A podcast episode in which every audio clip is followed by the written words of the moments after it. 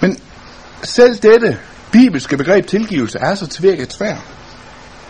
Vi kender det nemlig for godt. Vi kender det for godt fra den indbyrdes tilgivelse, hvor vi må tilgive hinanden, leve af hinandens overbærenhed, leve af hinandens tilgivelse. Og også i Guds forhold, hvis det kommer til at dominere, kan vi ikke slippe fornemmelsen af, hvor forfærdeligt ydmygende det er at blive tilgivet. Og vi snakker altid om, hvor forfærdeligt svært det kan være at tilgive. Jamen det er da rigtigt nok, men det kan være så langt vanskeligt at blive tilgivet. Særligt når en virkelig Ja, det har ikke været nemt, men jeg tilgiver dig. Yes.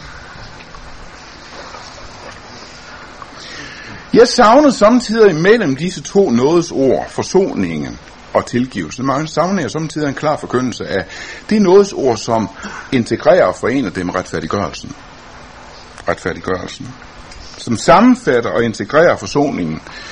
Der, hvor i forsoningen ikke bare bliver på Golgata, man rækkes mig og sætter mig fri og løfter mig op og giver mig vær. Hvor den ikke bare benåder, men frikender, retfærdiggør, sætter fri, tilgiver uden at ydmyge, den retfærdiggørelse, hvor forsoningsmirakel bliver mit. Hvor ikke bare er tålt, men er elsket og taget til hjerte. Og jeg skal den først til at understrege, at forsoning og retfærdiggørelse er ikke det samme. Men vel er den første til det, det er hugge for andre. Men jeg siger det med iver, forsoning og retfærdiggørelse er ikke det samme. Forsoning er sket før min tro, forud for min tro. Alligevel er forsoningen ikke forkyndt til ende, før retfærdiggørelsen er forkyndt til ende. Forsoningen er ikke forkyndt til ende, før jeg er sat fri. Også for benådningens bebrejdelse. Nej, jeg har aldrig truffet nogen, som glæder sig overdrevent over noget. Jeg har aldrig mødt nogen, som glæder sig overdrevent over noget. Jeg møder nogen, som misbruger noget, ja. Som misforstår noget, ja. Men ikke nogen, som glæder sig overdrevent. Hvad er det, Jesu lidelse skal sige mig? Er det synd for ham? Er det for dårligt, vi kunne behandle ham sådan? Nej, men at jeg er elsket. Så højt er jeg elsket. Måske, og så må I tage det bare som en påstand. Jeg har ikke tid til at gå grundigt ind i det. Måske er det endda vigtigere i dag end nogensinde før. Og i fremtiden. Det har noget at gøre med tidens identitetstab. Det har noget at gøre med tidens jeg-usikkerhed. Det har noget at gøre med savnet, længselen efter at blive set på med accept og kærlighed. Og det har noget at gøre med det frygteligt upersonlige gudsbillede, som man herrer langt ind i kristne kredse. Hvor kærlighed, Guds kærlighed er et princip og ikke varme ikke af hjertesprog.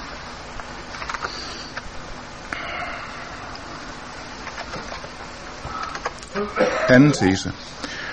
Korset skal forkynde Kristi kærlighed, før det forkynder dommen og nåden. Korset skal forkynde Kristi kærlighed, før det forkynder dommen og nåden. Og jeg vil godt prøve at illustrere den tese med et, et værk, som gjorde meget øh, indtryk på mig sidste maj i London. Øhm,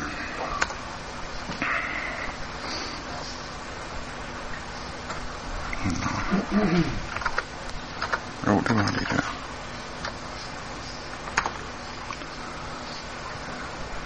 Var der der ikke? Det kommer her.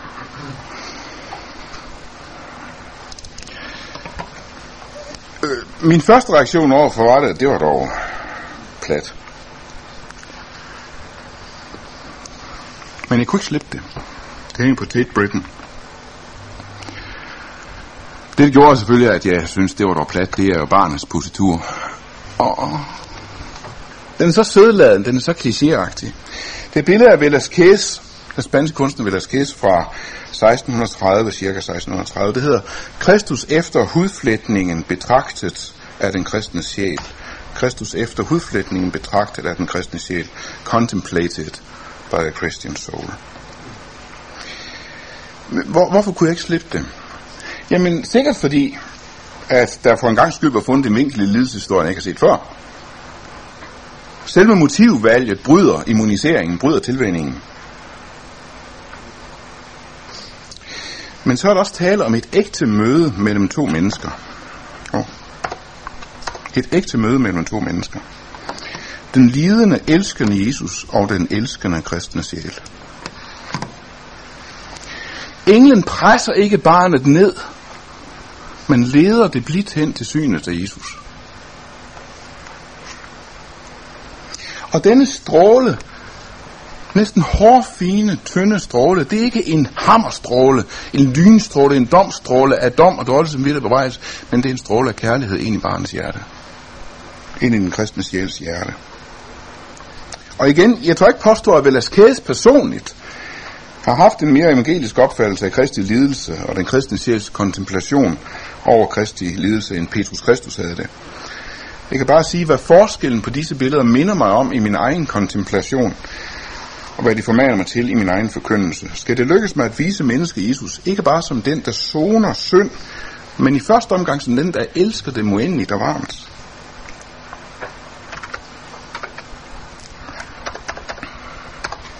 Tredje tese.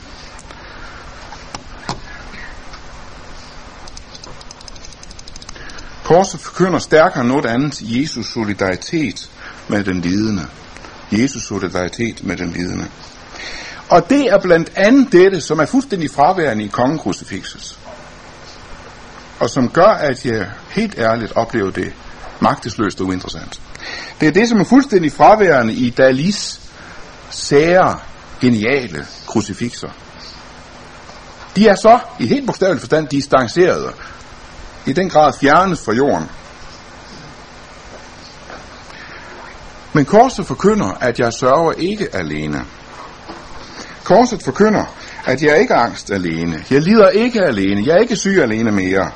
Gud selv, når han ikke hører min bøn, og når jeg forbliver syg, og han ikke gør mig rask, så er det mindste, lægger han sig op i sengen ved siden af mig, og bliver syg som jeg, og bliver bange som jeg, og græder som jeg, og dør som jeg. Jamen, skal loven da ikke forkyndes først? Nej. Ikke altid. Ikke altid. For hvis ikke jeg ved, før dommen, at jeg er elsket, så kan syndserkendelsen aldrig blive til anger. Hvis jeg ikke ved at mærke, at jeg er elsket, så kan jeg nok erkende synd, men syndserkendelsen kan ikke blive til til anger. Den kan højst blive til fortvivlelse, til bitterhed, til trods, til selvhed. Men den kan ikke blive til kærlighedens anger, troens anger. Og Gud elsker jo ikke kun den frelste. Gud elsker ikke kun den retfærdiggjorte. Hans kærlighed er der før troen, før retfærdiggørelsen. Det er endda en grundtak i Nyt Testamentet, at Gud er kærlighed, længe før han er dom, længe før han er vrede, længe før han endda er noget. Og endnu mere præcist, Gud er jo slet ikke vrede og noget, sådan som han er kærlighed. Hverken nåden eller røden er hans væsen, sådan som kærligheden er det. Og hermed er vi hen på fjerde tese. I enestående grad kan netop korset forkynde dommen til anger. Til anger. Hvor jeg altså mener kærlighedens anger, troens anger, ikke selvhadet, ikke den sygelige skyldfølelse, en sorgen. Fra frelseren på korsets træ, lys falder på min dragt, der kan jeg syndens pletter se. Hvorfor jeg så min dragt. Fordi der er denne verden til forskel på sygelig skyldfølelse og sund synds erkendelse. Der er denne verden til forskel på bebrejdelsen og dommen. Over for synden står Gud sandelig ikke misfornøjet, bebrejdet den med rynket pande. Han står der med flammende vrede. Men på Golgata ser jeg, at denne vrede er tændt af kærligheden. Og det kan da godt være, at man så som gode lutheraner vil forkynde synden og loven og dommen. I stedet i trods. Dette skal siges, så det er det sagt. Og om de så vil høre på det eller ej, jo mere upopulært, jo bedre. Men du kunne måske også forkynde synden og loven og dommen, som Nytestamentet gør det. Hele tiden sikre dig, at folk er ikke i tvivl om kærligheden bag. Den kærlighed, som ikke bare skaber fortvivlet indrømmelse og selvhed, men som skaber troens og kærlighedens anger. den mærkelige, ubegribelige, vidunderlige anger, som ikke knækker og ydmyger, men som midt i sorgen og synden samtidig rejser os op og giver værd og værdi. Og jeg tror, at det er noget grunden til, at Karl Frederik Wisløf taler om lovens og evangeliets samtidighed, hvor vi samtidig stiger os blinde på den her rækkefølge. Men i mine øjne løser det her altså også, hvis det er rigtigt, det er et enormt problem, som vi hele tiden slås med. At mennesker jo sjældent oplever skyld som det egentlige problem. Det gør de ikke. Deres problem er jo ikke, hvordan de skal finde en nådig Gud, men hvordan de skal finde en venlig Gud. En Gud, som vil give dem tryghed, som giver dem mening med tilværelsen osv. Og det er jo ikke bare blandt ikke-kristne, det er jo langt ind i kristne sjæle. Flere og flere får vanskeligere og vanskeligere ved at tage synden alvorligt, ved at tage skylden alvorligt. Og det er i en sådan grad, altså dem, der i dag virkelig lider under deres skyld, der begynder vi at spørge, om de måske er blevet banket som små, og om ikke der er det sygeligt her. Hvordan kan det nu være? Når vi så møder den her gængse uforståenhed over for skylden og synden og angeren, og folk næsten ikke tager det alvorligt, de spørger efter en venlig Gud i stedet for en nådig Gud, men så er vores traditionelle reaktion, jamen det kan ikke nytte noget, de kommer til Gud med den slags krav, for det er ikke jeres primære, primære problem. Det er ikke det, Gud vil. Han har ikke give mening med tilværelsen. Jeg har jeg ofte hørt det sige. Hør, hør, nej, jeg har jeg ofte selv sagt det. Det er ikke jeres egentlige nød. Jeres primære problem er jo det, som I ikke kan få øje på. Den egentlige nød, det er fortabelsen, det er Guds brede. Men Jesus bebrejdede aldrig mennesket, at de kom til ham med den gale slags nød. Han bebrejdede aldrig mennesker, at de kom til ham med den gale slags nød. Hvis han kunne komme den i møde, så gjorde han det. Det er sandt, at hvis I så insisterer på at blive ved med, i det lange løb, at arbejde for den mad, som forgår, så bebrejder han dem det. Ikke desto mindre, så giver han dem det, de trænger til. Han giver dem det, de spørger efter brød, helbredelse, liv, trøst, samtidig endda som det første. Sådan at han bagefter må rende rundt næsten ud op efter sin egen velgærning. Nu skal I ikke arbejde for den mad, som forgår. Det samme gør vi i forkyndelsen. Det samme skal vi gøre. Vi giver mennesker det, de længes efter, hvis vi overhovedet har det til dem. Også selvom det ikke er det første og det største. Også selvom de ikke først søger Guds rige og hans retfærdighed. Skal jeg i forkyndelsen give mennesker det, de spørger efter og længes efter? Ja, hvis jeg overhovedet har det på lager. Hvis jeg har det til dem, så skal jeg møde dem der, hvor de er. Ikke der, hvor de burde være. Ellers kan jeg ganske enkelt ikke møde dem med det forarvelige budskab, som de aldrig selv vil længes efter og spørge efter. Og det er altså sådan, at korset det indeholder andet og mere end forsoningens centrum. Det indeholder også det, som mennesker umiddelbart længes efter.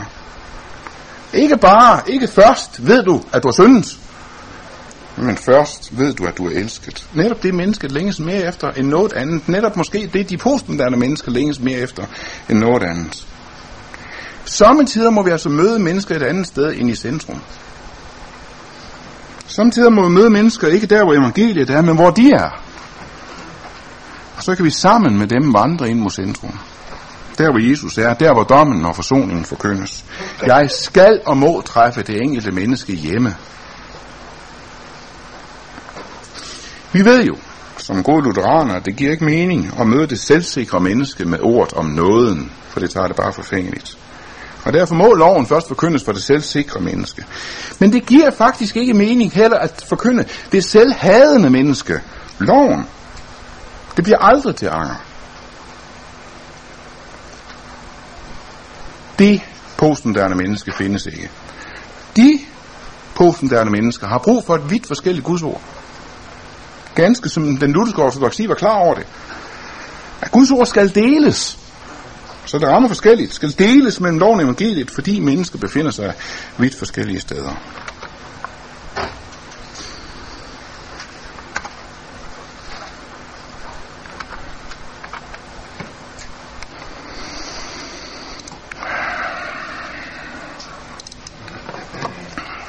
Den karismatiske amerikanske terapeut Leon Penn har i en årrække brugt dette kors.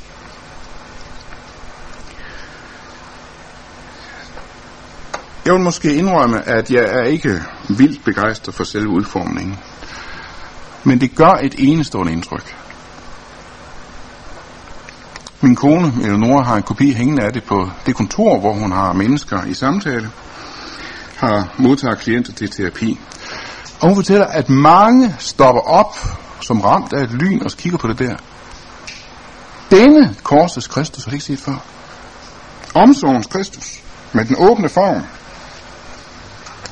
med de åbne arme. Hvad er det, Jesus siger kort før sin død? Når jeg er blevet ophøjet fra jorden, vil jeg drage alle til mig. Dette, sagde han og betegnede dermed, hvordan han skulle dø. Sådan skal han dø.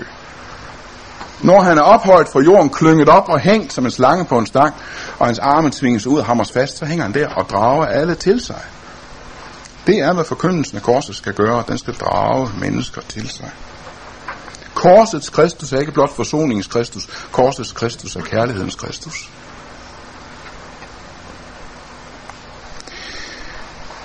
En af grunden til, at det her det er så afgørende i mine øjne, det er, at mennesker er faktisk rigtig lang tid om at fatte, at vi faktisk som forkyndere har brug for det her, præcis som de har.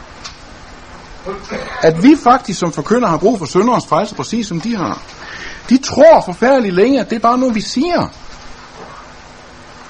Ja, det skal de jo sige, sådan er solidaritet, og det lyder godt.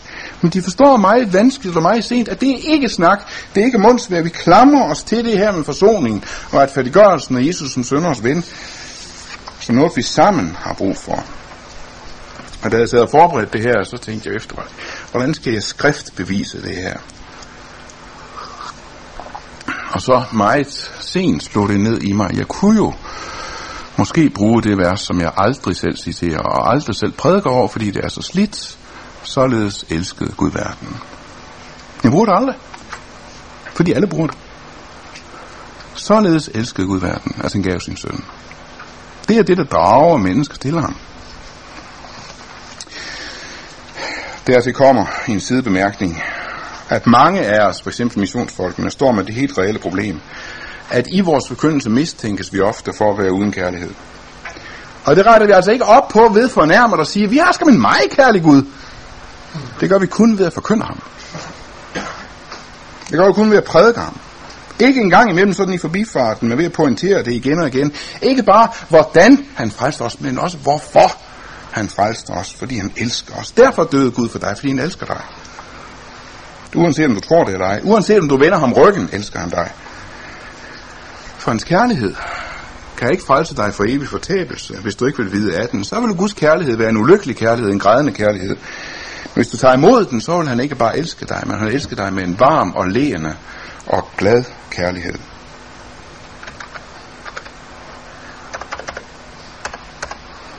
For det femte, og det må I tilgive mig, jeg simpelthen ikke bruger ret meget tid på, i forsoningen stilles Guds vrede.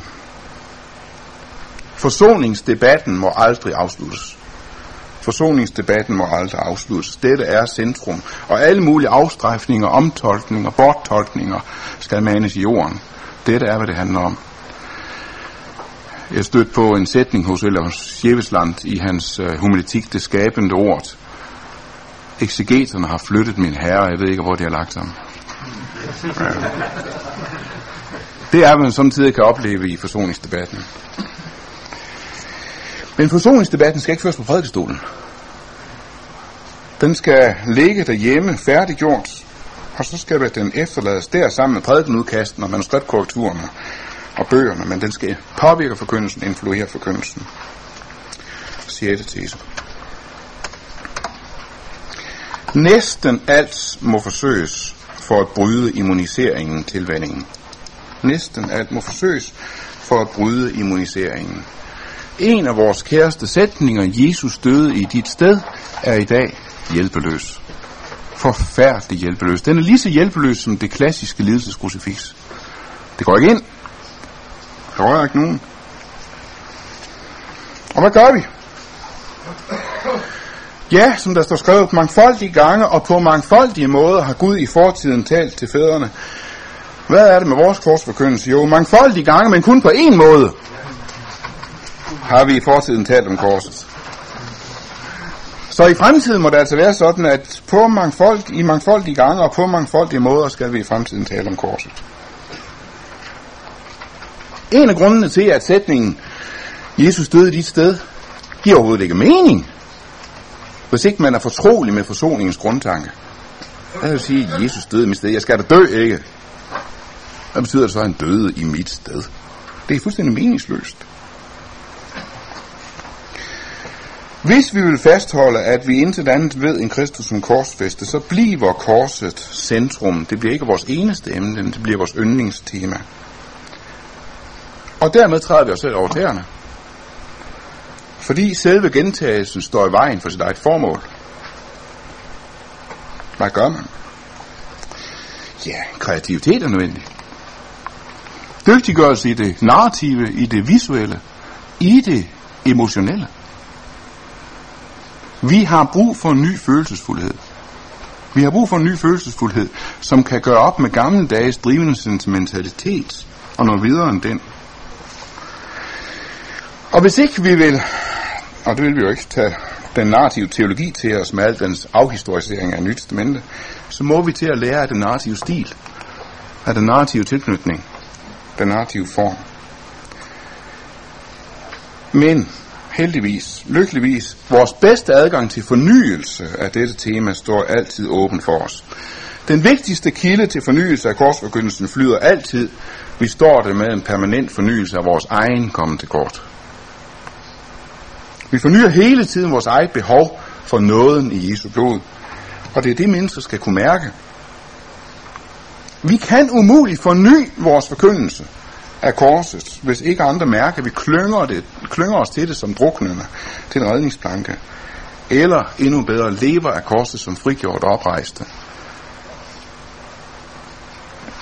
Og syvende tese. Korset forankrer evangeliets historicitet. Korset forankrer evangeliets historicitet. I korset har vi et unikt afsæt for at fastholde os selv og menigheden og kirken imod teologerne og alt deres gerning og alt deres væsen, deres narrative afhistorificering, på at den bibelske fortælling, som det jo hedder, den bibelske fortælling, har netop som pointe, at det skete. Det er jo pointen i den narrative fortælling, at det skete.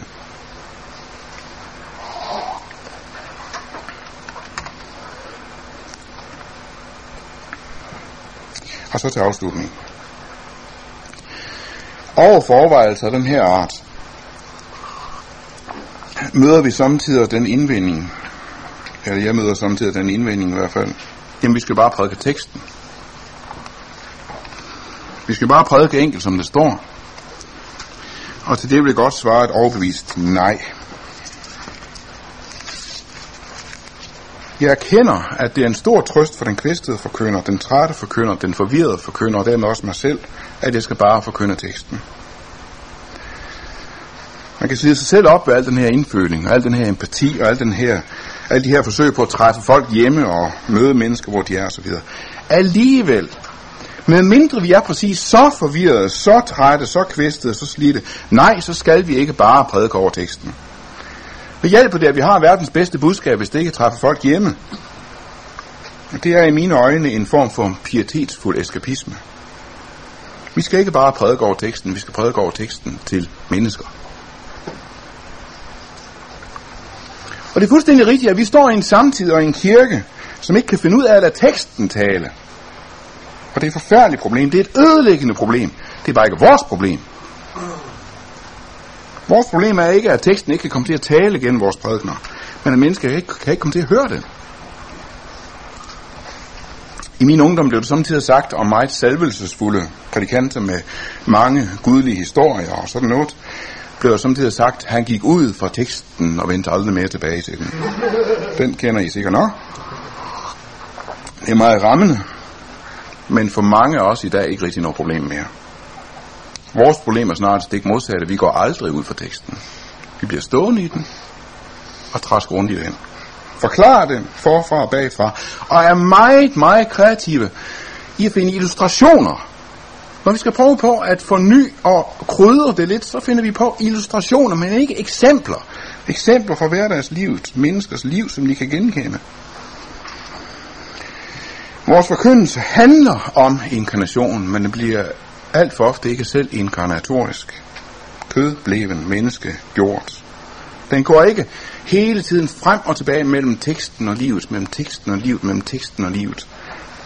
Sådan som, ja, for eksempel epistlerne gør, brevene gør i Nye Testamente.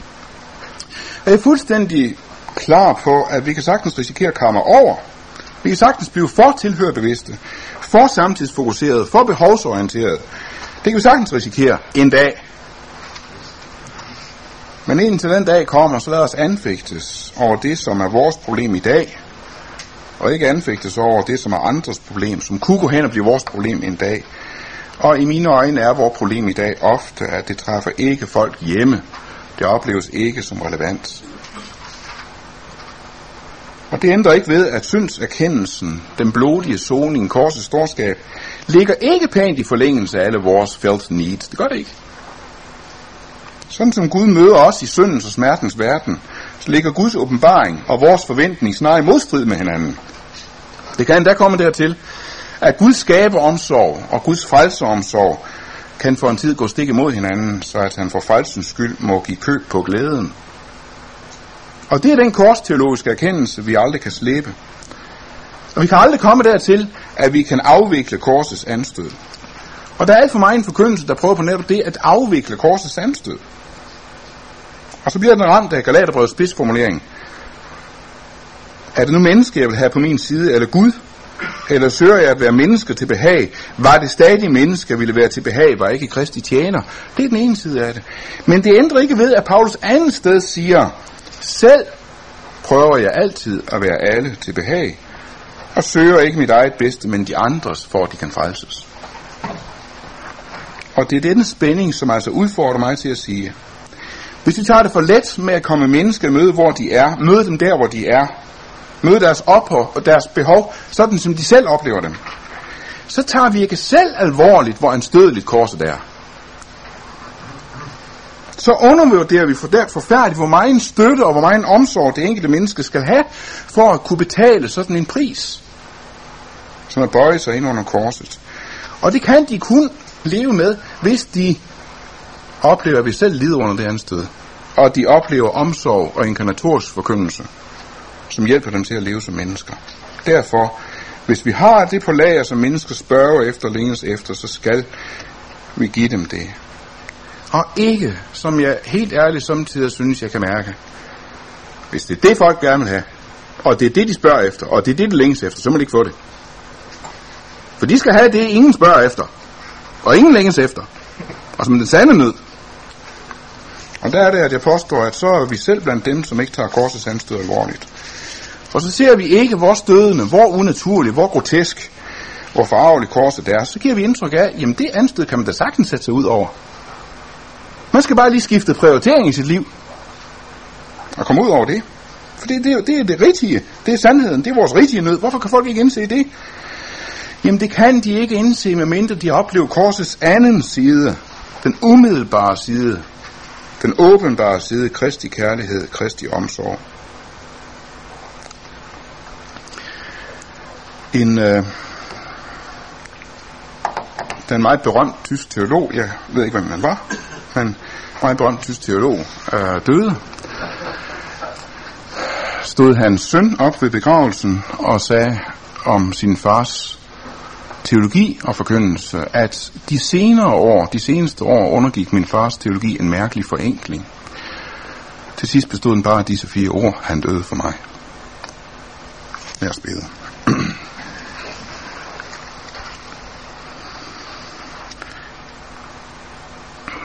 Ja, Gud, du døde for os, for at vi skal leve.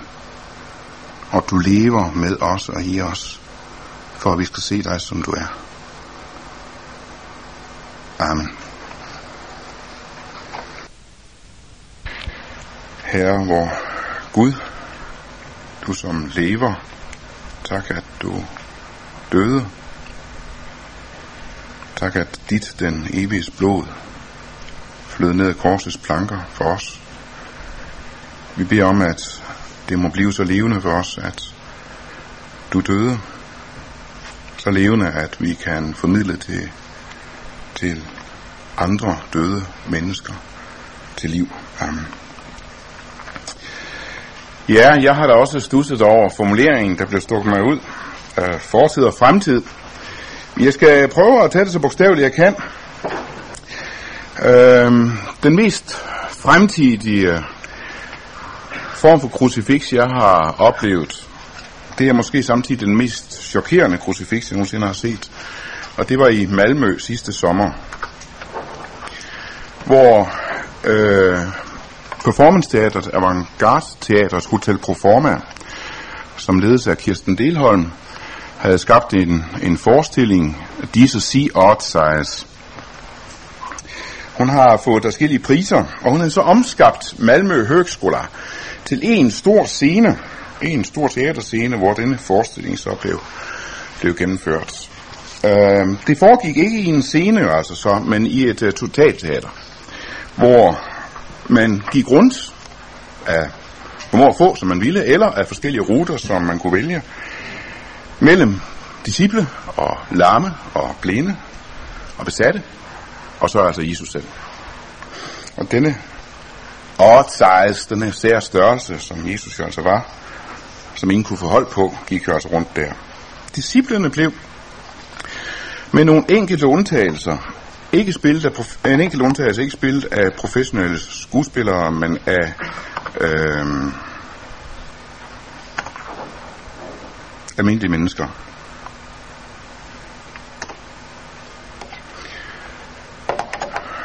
Øverst har vi disciplens bedstemøder, meget søde damer, som sidder oppe og holdt café. Samtidig havde vi så de her forskellige discipleskikkelser, hvor Simon her i midten, han var, havde Down-syndrom. Øh,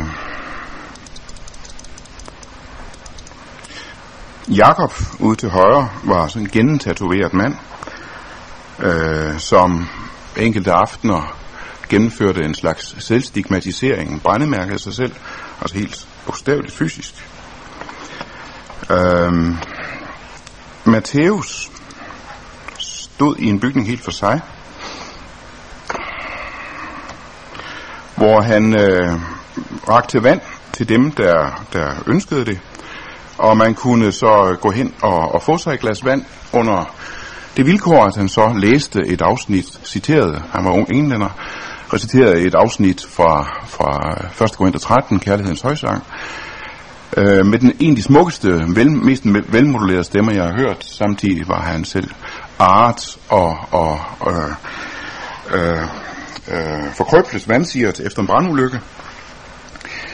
Øh, de øh, forskellige skikkelser besatte øh, blev skilt, blev spillet, som sagt, af, af almindelige mennesker. De spedalske af to piger, som selv var forkrøblede, blev skubbet til sig rundt på sådan et, et uh, rullebræt. Og det er en form for grotesk autenticitet, som Kirsten Delholm er, er utrolig optaget af. Sikkert også for fascineres. Men jeg har et stykke goodwill i hjertet over for hele, den, uh, hele det, uh, det stykke. Uh, min søn, ældste søn Stefan, som er dværg, har været med i tre af hendes forestillinger. Øh, og det har været lidt af en oplevelse for ham, og har sikkert været med i det små til at give ham det her sunde afklaret forhold til hans egen krop, han har. Så altså, jeg har sådan på forhånd stykke goodwill over for de her folk. Jesuskikkelsen.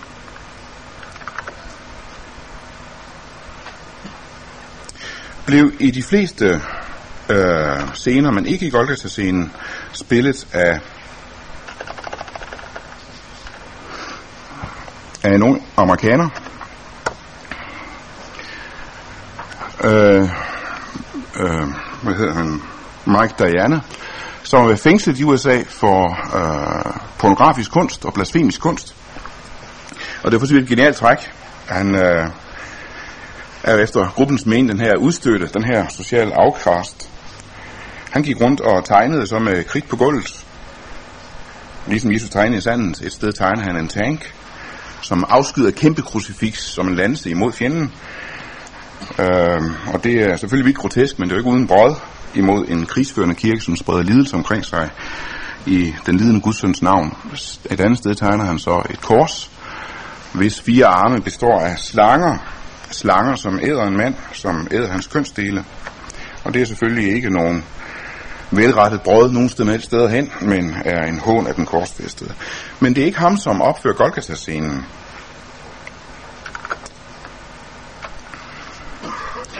Det er tre unge mennesker, som, bliver, som lader sig lukke inde mellem klare, kraftige lag plastik, som så bliver suget fuldstændig lufttomt. Og så bliver de hejst op, hænger der så på ræd række, cirka en halv times tid ad gangen, uden at kåre sig i korsfæstelsesstilling. De får luft gennem en plastslange, som er lagt ind mellem de her lag plastik. Men fornemmelsen af at se korsfæstelsens kvælning for øjnene er så, at det var, det var voldsomt langt ud over det bare ubehagelige. Jeg kan ikke sige andet end, at sider af evangeliet og sider af korset blev gjort så nærværende og levende for mig, som jeg sjældent har oplevet det. Og samtidig gik jeg altså rundt der med den her ubærlige fornemmelse af, at de er så tæt på at fatte, og dog så langt fra.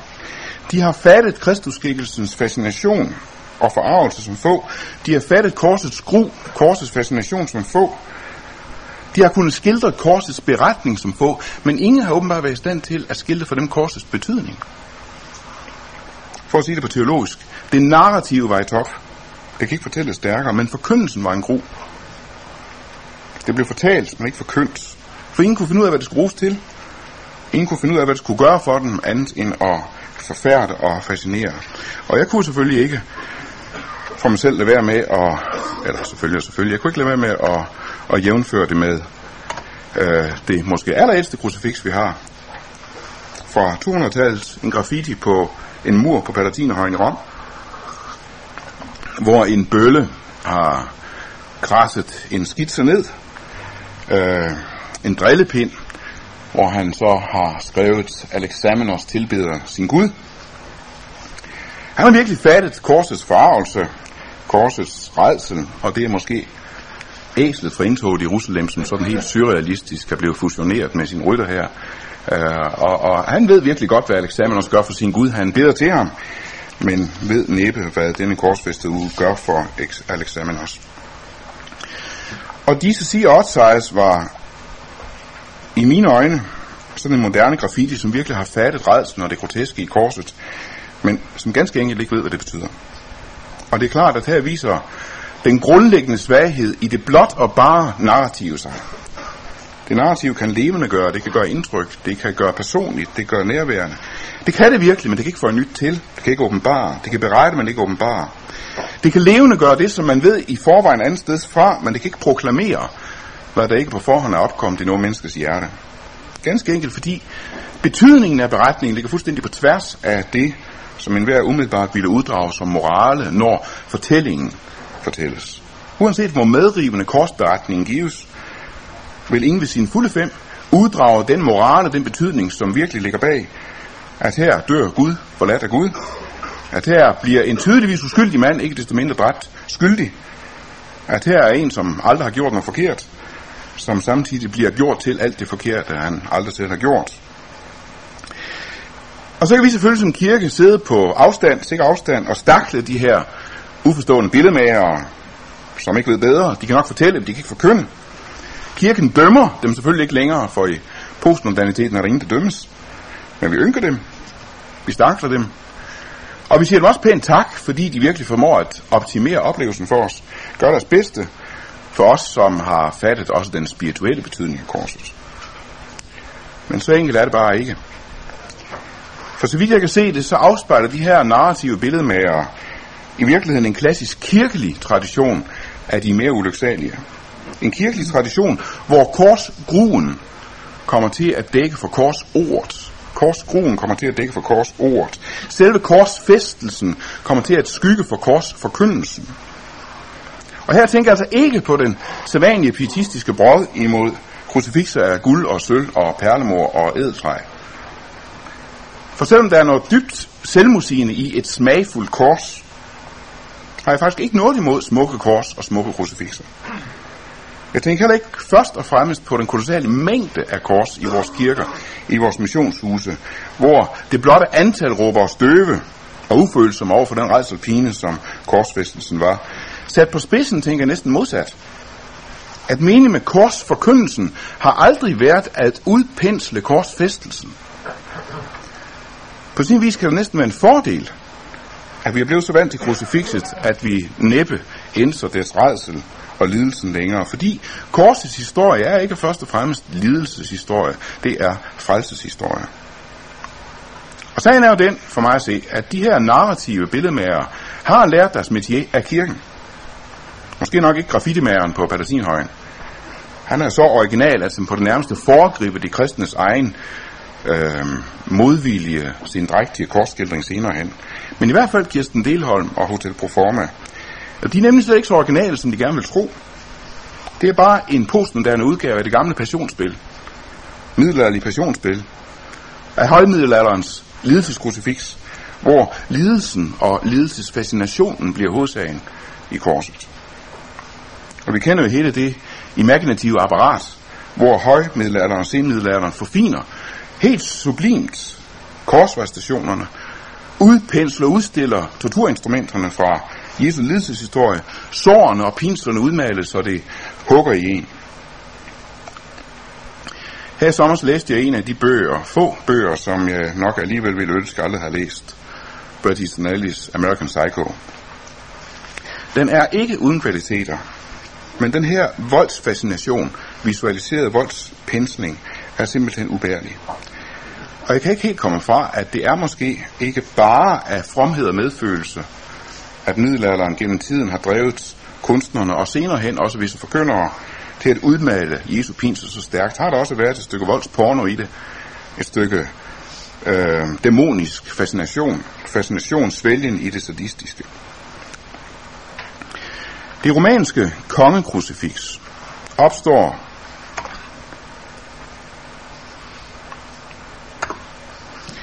i cirka 7 800-tallet, 7. 800 lidt senere. Øh, det her er en øh, fresko fra ruinen Santa Maria Antiqua i Rom, hvor vi ikke har en lidende Kristus, men en sejrende, flot kongeskikkelse, det romanske kongekrucifix, hvor oldtidens klassiske menneskebillede med dyrkelsen af det smukke, det stærke, hvor man afskyr det hestige, man afskyr lidelsen, det står inden for stærkt til, at man kan bære og udpensle korsfæstelsen naturalistisk. Det står inden for stærkt til, at man kan bære den her ekstreme fornedrelse i korset, selv efter flere hundrede. Dertil kommer selvfølgelig også, at det udvikles netop i en tid, hvor kirken virkelig er sejrende, vinder frem i kampen mod goterne, de gotiske hårdere. Der er Kristus den sejrende, og de gotiske krigere accepterer også hellere sådan en sarende krigerkonge end en henrettet forbryder. Og når jo lige siden kejser Konstantin korset har været det tegn, hvor I du skal sejre, så er det jo serveret, så ved man, hvad man skal gå efter. Men i vores øjne i dag virker det romanske kongekrucifikseret på os. Og jeg tror ikke, det er tilfældet. Det er ikke bare fordi, vi ikke længere er fortrolige med den her betoning af kampdød, af magtdød, magtgærning. Det er heller ikke bare fordi, det selvfølgelig er mere øh, er mindre historisk korrekt end det senere gotiske lidelseskrucifix. Jeg mener ikke, at et, et, øh, et krucifix nødvendigvis skal være naturalistisk og historisk korrekt. Det kan gerne være symbolsk, naturalistisk, som vi kender det fra, fra Dali, Salvador Dali, hvor han jo virkelig bogstaveligt talt vender og drejer korset, så det sådan svæver hen over landskabet som sådan en, en, uh, en flyver. Kender muligvis også det her. Det er ikke uden effekt, vel? Jeg skal lidt senere komme ind på, hvad jeg så oplever som, som forskruet og forkert i det. Men når det romanske kongekrucifix i dag virker sært på os, så er det mine øjne først og fremmest fordi, den her betoning af kampdød, af magtgærning på korset, er faktisk fremmed for den bibelske korsforkyndelse. Den er fremmed for den bibelske korsforkyndelse. Og selvom jeg har meget lyst til det, så vil jeg altså ikke gå ind på den her diskussion mellem den objektive forsoningslære og den såkaldt klassiske forsoningslære, som ikke er spor klassisk. Jeg vil bare sige dette, at en forsoningslære som den såkaldt klassiske, som, der som hovedmotiv vil fastholde Jesu død som kampdød. Den er helt ude af forbindelse med det gamle missionsbegreb, hvor soneoffers død bestemt ikke er nogen kampdød, men hvis dit blod vinder Guds velbehag, hvor blodet stiller Guds vrede ved et sonoffer. Det kan godt være, at vi i fremtiden kan vente en genoplivning af kongekrucifixet. Det er i hvert fald sket i forkyndelsen inden for trosbevægelsen, inden for fremgangsteologien, hvor centrum i Kristus billede bliver Jesu magtgærning, det åndskraftige menneske, som i spiritual warfare nedkæmper alle onde magter. Men bortset fra det, må man nok sige, at kongekrucifixet i dag er langt, langt borte. Måske endda for nogle af os for langt borte. Nogle af os er så langfredagsorienteret og så korsteologisk i hovedet, at vi har simpelthen svært, for svært ved at anslå kamptonen og sejrstonen. Også i kristenlivet. Men det skal så i mine øjne jo altså ikke ske ved en uhistorisk forvridning af korsforkyndelsen, men ved en tilsvarende iver for påskemorgen og pinsedagen. Men så i gotikken sker der langsomt en så gennemgribende ændring af tænkemåderne og idealerne, at man med rette kan tale om et paradigmeskift. Vi får det gotiske lidelseskrucifix. Det gotiske lidelseskrucifix. Og det er sådan, vi kender det. Jeg behøver ikke vise det. Det er sådan, vi har det hængende overalt. Det gotiske lidelseskrucifix er ikke først og fremmest et forsøg på at blive mere historisk korrekt. Det er ikke den interesse, der driver det. Men fordi fra 900-tallet og frem bliver tiden meget mere præget af angst, af undergangsstemning, af frygt. Sarstemningen er borte. Munkebevægelserne, fransiskaner, begynder at dyrke det lidende kristen menneske, i stedet for det sejrende kristen menneske. Og i denne lidende Kristus ser man ikke bare den lidende stedfortræder, man ser den medfølende medlider. Man ser et forbillede i den nu gudvelbehagelige lidelse. Og som bekendt kommer det over. Mathias Grünewalds Isenheimer altså fra 1510. Her er vi langt ud over lidelseskrucifixet. Vi er nu over i lige krucifixet. Med denne uhyggeligt opsvulmede fod, den blågrønne ligefarve, tornekronen, er i sig selv næsten nok til at kvæste hovedet, bøje det ned, knække nakken, og så de her krampagtigt udspilede fingre. Man kan simpelthen se dødstivheden over det hele. Jamen hvis man nu, sådan som jeg er vant til det, hvis man nu er vant til at tænke på korset som selve grundvold for troen, for centrum i troen, og jeg vil ikke vide andet end Jesus Kristus og det som korsfæstes, så må det da være den rigtige udvej. Udpenslingen, udtværingen, udmalingen, jo mere jo bedre. Men nej, det er efter min bedste overbevisning et vildspor. Udmalingen, udpenslingen, udtværingen af pinslerne kan aldrig blive et hovedtema. Det kan være et afsæt, men det kan aldrig blive indhold. Det kan aldrig blive centrum, det kan aldrig blive hovedsag. Nu tror jeg faktisk ikke heller, at det kommer over i den retning for ret mange af os. Og det betyder heller ikke, at korset ikke må være lidelseshistorie også. Ikke engang som afsæt. Det her det betyder ikke, at vi må ikke meditere over gruen. Vi må ikke lade os gribe af medfølelse. Tværtimod er jeg jo meget taknemmelig for de gange, det er stik imod al immunisering, imod al tilvænning, imod alle odds, lykkes en forkynder eller en kunstner endnu en gang at tænde medfølelsen og øh, udmale lidelseshistorien, sådan at det bliver nyt og nærværende igen. For det er der et problem med immuniseringen, tilvænningen. Det er der et problem med de døvede sanser, den sløvede fantasi. For hvordan visualiserer man den største redsel af alle, at Gud dør gudsforladt? Hvordan visualiserer man den største redsel af at den hellige gøres til synd, at den evige udånder? Hvad skal man gribe til, om ikke netop ekstreme virkemidler? Så man forstår jo godt lige krucifixet og lidelsestationerne, korsvejstationerne. Fordi også udmalingen af Jesu lidelse må godt have lov til at gøre indtryk. Må godt have lov til at gøre dybt indtryk. Det er jo ikke bare en tilfældig dødshistorie, hvor lidelsen, ja, det er så en beklagelig biting. Det hele kunne lige så godt være ordnet i en pæn hospitalseng med morfindrop. Fordi det eneste, der tæller, det er selve dødens formalitet. Døden skal, ud, skal udstås. Selvfølgelig betyder det noget, at Jesu død er lidelse. At Jesu lidelse gør salonfæhig og spiselig. Det er lige så galt som den uappetitlige voldsudpensling. Så man kunne godt sådan i forbifarten spørge sig selv, Vores insisteren på korset, vores insisteren på korslidelsen som umisteligt centrum, er det virkelig bare genuin bibeltroskab, eller er det også immunisering, tilvænding, døvning og sløvning af sanserne? Fordi selv i dag har vi jo svært ved at acceptere det slagtede lam. Det slagtede lam. Vi har vendt os til krucifixet med simpel sanse døvning, men vi har endnu ikke vendt os til det slagtede lam fra åbenbaringsbogen. Når vi ser for os Guds lam stå på Sions bjergetop, og vi læser, jeg så et lam stå mellem tronen og de fire levende væsener, og de ældste, så ser vi for os et smukt, hvidt, pænt, nuttet lam med et dannebrugsflag i poten. Men det så ud som slagtet. Det så ud som slagt, og der står visualiseringen af. Det er forsoningens realitet. Og der kan det endnu vende sig i os ved den blotte tanke på, hvordan det har set ud, hvad det er for et billede, åbenbaringsbogen vil male for os. Selv for os, som kender korsfortællingen ud og ind, er der efterhånden noget virke, uvirkeligt over lidelsen. Den lidelse, som ville få enhver af os til at krympe sig, hvis vi så den i en hvilken som helst anden skikkelse. Hvis vi så den i en hvilken som helst andet menneskeliv. Tilvændingen har gjort Guds søns lidelse uvirkelig for os. Det blev illustreret i Danmark i 1937, hvor den berygtede pastor Lejer i Jallerup havde gjort sig uheldt bemærket med en meget barsk og meget kontant forkyndelse. Min far kom fra Jallerup og min far kunne godt huske pastor Lejer.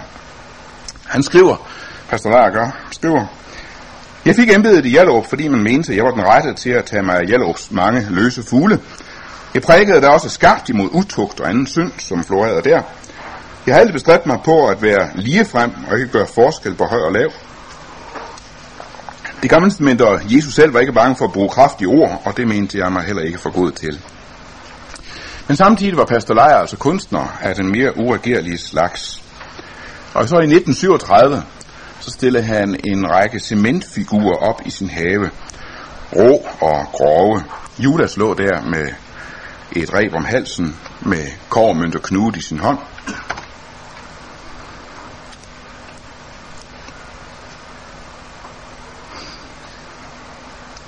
Hvor har vi ham?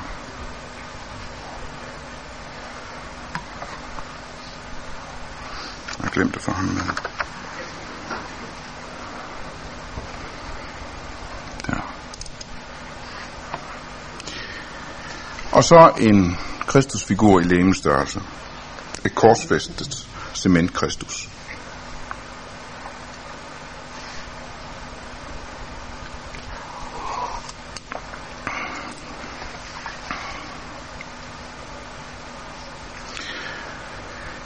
Hans biskop, biskop Oldenburg i Aalborg, var en fin og kulturel personlighed. Han krævede, at Lejr blev mentalt undersøgt. 80% af sovens indbyggere skrev under på, at de ikke ønskede ham afskediget. Kai Munk gik i bræschen for Pastor men han blev alligevel afskediget og levede så videre som fri kunstner. Kai Munk skrev, noget hæsligere, noget forfærdeligere skal man lede længe efter. Men netop dets hæslighed og gru gav udtryk for en idé. Et krucifix er jo nu om dagen guldsmykket, guldsmykke, der dekorativt hænger mellem en nonnes jomfruelige bryster. Men pastor Lejer er gået ud i hverdagen og har spurgt, hvad er det egentlig, der gik for sig på Golgata? Har han taget en af de kraftige bundekale for sit eget vendsyssel og smidt ham op på en planke og ladet ham brøle og krumme sig til døde i solens ubarmhjertige brand midt i hans livsstærke ungdom? Der mangler egentlig bare spyfluerne. Og så i 38 blev så hans menneskulptur udstillet på den frie i København. Plakaten her blev af politimester Stam forbudt ophængt på offentlig vej, med den begrundelse, at den var for realistisk, for stødende og uæstetisk. Og lad bemærke dertil, at naturligvis var det altid uæstetisk at se på et myrdet menneske. Hvad er det for indtryk, Jesu lidelse skal gøre på mig? Der vil jeg godt stille en række teser op, syv teser, og det gør vi efter 5 minutters strækbenpause. Vi fortsætter.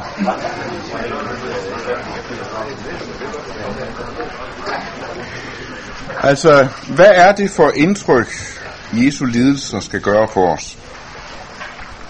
Og jeg er bange for, at også i dag, 550 efter 550 år efter det her billede blev malet, er det også i manges øjne lidelsens Kristus. Det malte malet i 1450 cirka af Petrus Kristus. Og hvad er det, denne øh, Kristus gør ved os? Kristus englen er sat ind i en ramme, som 1400-tallets betragter vil kunne genkende fra fyrsteportrættet. Brokade rammen, der ikke bare udgør det åndelige forhæng, som trækkes til side for at åbne ind til Guds hemmeligheder, men som også udtrykker Kristi magtfuldkommenhed som suveræn, som fyrste og konge. Englene holder de klassiske symboler på øh, den dobbelte dom, på liljen som symbol på nåden, svært som symbol på vreden. Det er også et frelserbillede. Når Jesus på denne måde fremviser sine sår, så er det efter datidens tradition et udtryk for, at han på den måde viser faderen de sår, hvorved han soner menneskets skyld. Han er offerpræst, han er offerdyr, som frembærer sit eget blod for Gud. Og det er godt, det er stærkt, men der er i mine øjne samtidig en overvældende aura af bebrejdelse af betragteren. Kan I se, hvad jeg har gjort ved mig? Kan I se, hvad det kostede mig, det her? Forstår I, hvorfor englen bag mig med svær står med rynket pande? Forstår I, hvorfor selv liljeenglen, frelsens engel, står der så modig, værdig, stilfærdig? Og nu prøver jeg ikke på at bevise, hvordan Petrus Kristus selv har personligt følt det her omkring Jesu nåde, Jesu forkyndelse. Jeg tror, vi vanskeligt kan sætte os ind i det på den kulturelle afstand. Jeg siger bare, hvad det for mig kan illustrere. Hvordan oplever mennesker vores forkyndelse af korsets nåde af korsets Kristus? Og her kommer vi så til min første tese. Korsforkyndelsen skal ikke bebrejde og ikke bøje ned, men løfte op og sætte fri.